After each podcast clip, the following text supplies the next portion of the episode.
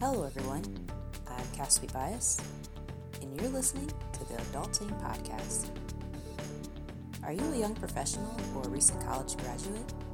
Having trouble figuring out how to handle adulthood in the quote unquote real world? Well, look no further. Tune in as I interview guests who have went down the same journey. We'll be sharing our stories, support, and knowledge about how to do everything from finding a job to dealing with taxes. Today's episode focuses on going down career paths that are outside of your college major. Let's say that you have this degree that you spent years studying for, and at the end of your senior year in college, you realize, I don't think I want to go into this career field anymore. What do I do? Well, we're going to answer that question. Joining me in this conversation today is Shermaine Perry. She's a learning and development professional and works for a government entity here in Atlanta. Welcome to the show, Shermaine.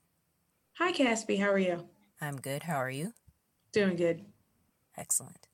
So, Shermaine, what did you think you were going to be when you graduated from college? I know you got a political science degree from Spelman College, correct? Yes, I had this dream. It's going to be a lawyer, lay down the law, help the people fight for the little guy, and make sure that every family had what they needed. That's what I wanted to do when I finished college. I, in my mind, I had on the fast track going to law school, you know, securing a third degree, a local court bench, and just kind of thriving from there, coasting. That was the dream. And things changed. Yeah, could you tell me more about that? What made you want to go from wanting to be a lawyer to wanting to be in learning and development? Every position that I held in college and post college, I started to realize that I don't really want to go to law school. What I want to do is to create good policy, to teach people how to use this policy. And not just that, I want to be able to help workers understand what that means for them day to day. And so as I started to peel apart the onion, I realized everything goes back to training. I love that idea of being able to cultivate the next group of leaders. And so this is what slowly moved my position from political science to instructional design. That's awesome. And I really like what you were saying before about peeling the onion. You moved on from focusing on a title to focusing on doing things or tasks that you really enjoyed and found a job or career from there. Back in 2016, I graduated from Syracuse University with a degree in television, radio, and film. I wanted to use that degree to become an animator for popular TV shows and movies. But from talking with professionals who were already in the animation field, it was recommended that I try life drawing classes. From trying that task out, I found that I did not like spending forever on one project. However, I did like creating characters that were less complex in design. I did like creating short clips that were easier to produce. Motion graphics, not animation. Sounds like you peeled back the onion. Right, exactly.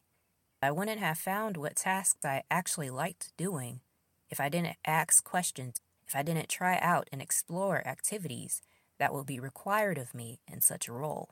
Now, it definitely took a while to admit my feelings to myself that I didn't want to become a traditional animator. I was in denial after graduating from college. I would think, oh, it's, it's just fatigue right now from applying to all these jobs. But I still want this. I still want to be an animator. I need to go down this path. I spent years studying this area. I knew that once I decided I didn't want to go into animation, I couldn't go back. I had to deal with, okay, what's next? And I didn't know what was next. Animation was my life. I felt like I was having an identity crisis when I finally did admit to myself, I don't want to do this anymore. As far as your transition from political science to learning and development, Shermaine, what thoughts ran through your mind once you admitted to yourself that you no longer wanted to be a lawyer? I, I thought, one, so glad I didn't pay for law school. a little bit of relief, right? Look at how much money I saved, right?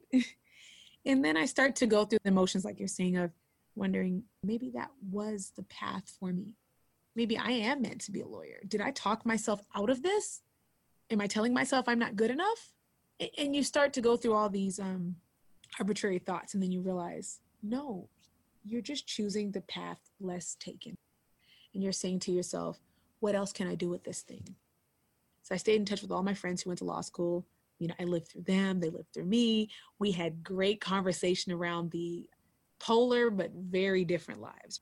What I found is I got to train and explore working with the public agencies and nonprofit agencies and working with academic institutions and they were in law school and they took their first position as a lawyer in a firm and what those hours and the demand looked like. And we talked about the differences as we kind of appreciated the other's experience. And then i said to myself it's, it's okay.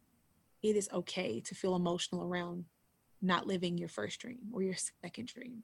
And it's okay to see a greater value in the field as opposed to the job title. Do something different right? Find a way to add value with your own spin on it.